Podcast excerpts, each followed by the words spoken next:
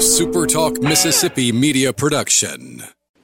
So join us now, Robbie Weinstein from 24 7 Sports, covering the, the Commodores up there. I think the most surprising thing about Vanderbilt is this. You know, offensively, they, they haven't been good in my life, to be totally honest, outside of maybe the Franklin days.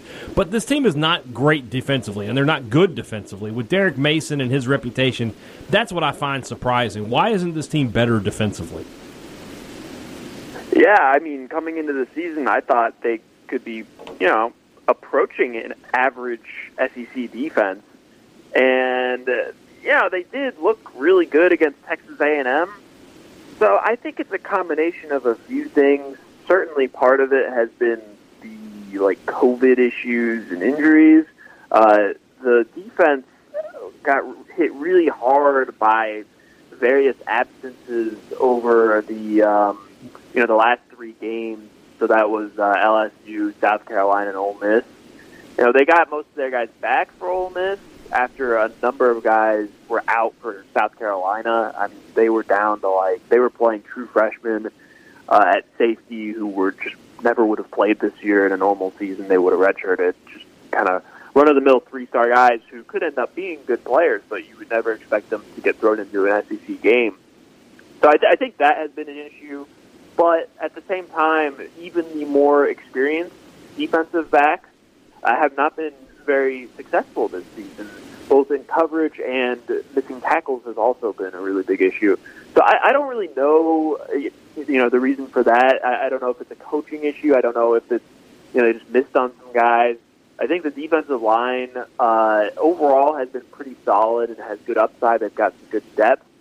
And then, uh, you know, linebacker, there have been guys who, who have been in and out of the lineup. I think that unit, especially the inside linebackers, have some potential.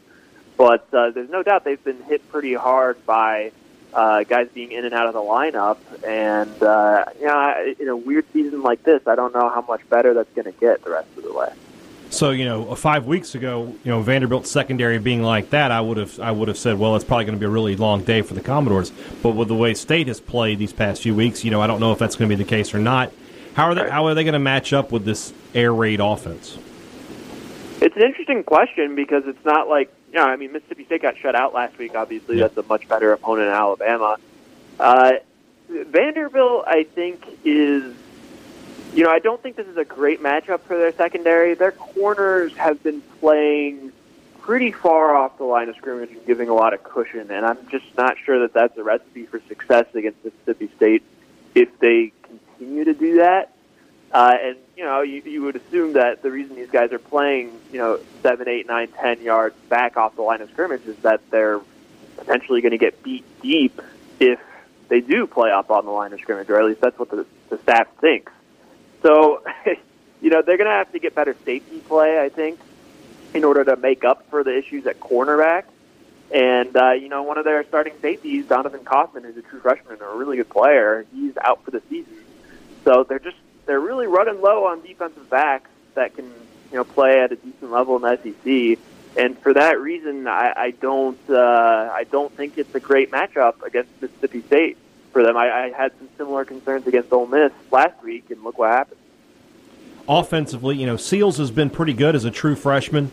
Uh, I think you, you know there's some promise there with him, but they haven't been able to run the ball very effectively this year. That's not what you again what you would expect from Vanderbilt with the success they've had in the past few years with Ralph Webb and Ke'Shawn Vaughn. Can this you know, Mississippi State's been pretty good against the run this this year? Uh, is that going to be a situation where State can make Vanderbilt one dimensional? Well, I, I I know that Vanderbilt's yards per carry numbers don't look very good, but I actually think they have been pretty successful running the ball this year. Just in that um, uh, the offensive line has been better run blocking than pass blocking. The offensive line is basically a total patchwork unit after you know a, a starter from last year transferred, and then four guys who were going to be rotational guys opted out before the season. So they've really struggled in pass protection, but the very few chunk plays that they've been able to have on offense especially with Ja'Veon Marlow running back, like it has come in the run game. The thing is, Marlow is suspended right now for a violation of team rules. So Keyon Henry Brooks is, is the starting running back right now. He's a good player. Uh, he didn't have a lot of success last week, uh, you know, just in terms of like a yards per carry perspective. But You know, so I, I actually would expect them to run the ball decently well this week. I, I think the thing is, the passing game, it's just not, they, they don't have the offensive line to really protect Seals very well at this point. So, you know, that's an easy thing to plan for if you're Mississippi State, I would say, is you know they're going to want to get the ball out quickly, and I think you can prepare for that. So, yeah, I, Vanderbilt to only score 21 points on Mississippi State. Yeah, they moved the ball a decent amount, or not on Mississippi, Mississippi State on Ole Miss. They moved the ball a decent amount, but I, think it shows the limitations of the offense that against maybe the worst defense in the SEC, they were only able to put up 21 points. So there's there's a lot of opportunities for Mississippi State, I think, this week when I saw the line for this game, I mean, I'll be honest with you, covering Mississippi State and seeing the way they've been playing offensively, I saw 16 and a half points. I think it's up to 18, 19 now. Yeah, I, I was yeah. surprised. I was surprised because I don't know, you know, I, I, I didn't. It doesn't make sense to me the way State's playing that, that that you can make them that big of a favorite. You've seen Vanderbilt play more than I have, obviously. I don't know how much you've seen Mississippi State, but does that line seem right to you?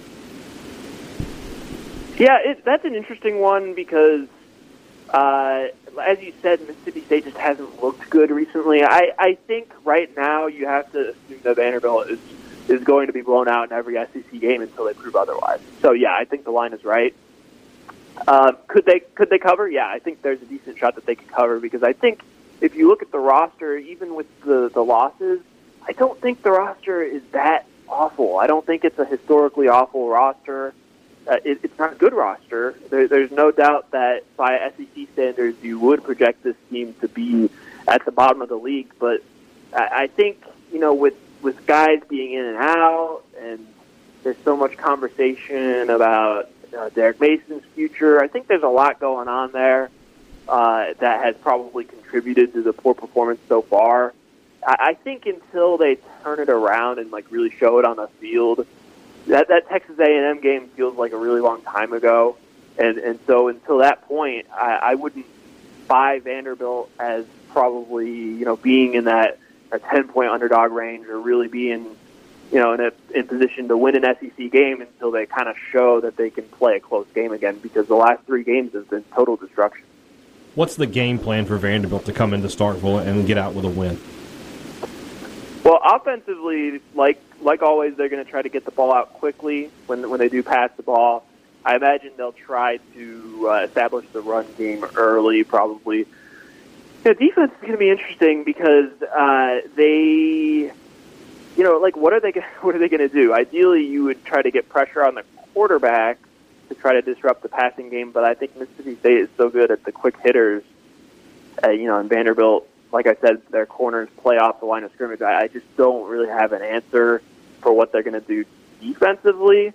But I, I do think, you know, maybe like using up a lot of clock would be something that Vanderbilt will look at uh, and and try to pound the ball in the run game. I mean, if they don't control the clock, I, I don't know, you know, how they stay in the game, barring forcing a bunch of turnovers. So that would be the other thing is they're going to have to be opportunistic on defense I know Mississippi State does, you know, throw some picks, so that will be something that, you know, hopefully Vanderbilt, from their perspective, will will try to take advantage of. And just, you know, when there when there's a play to be made, they have to make it. I think, for instance, if there's an interceptable pass, you can't be dropping interceptions this week.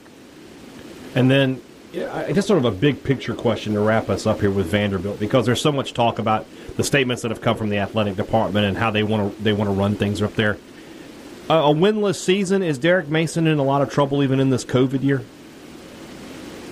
Well, I mean, you know, from a logical perspective, I think so because they went three and nine last year. So at the SEC level, what coach wouldn't be in trouble if you go three and nineteen in your last twenty-two games? Fair. It'd actually be three and twenty in his last twenty-three games because they lost the the bowl game uh, in uh, 2018.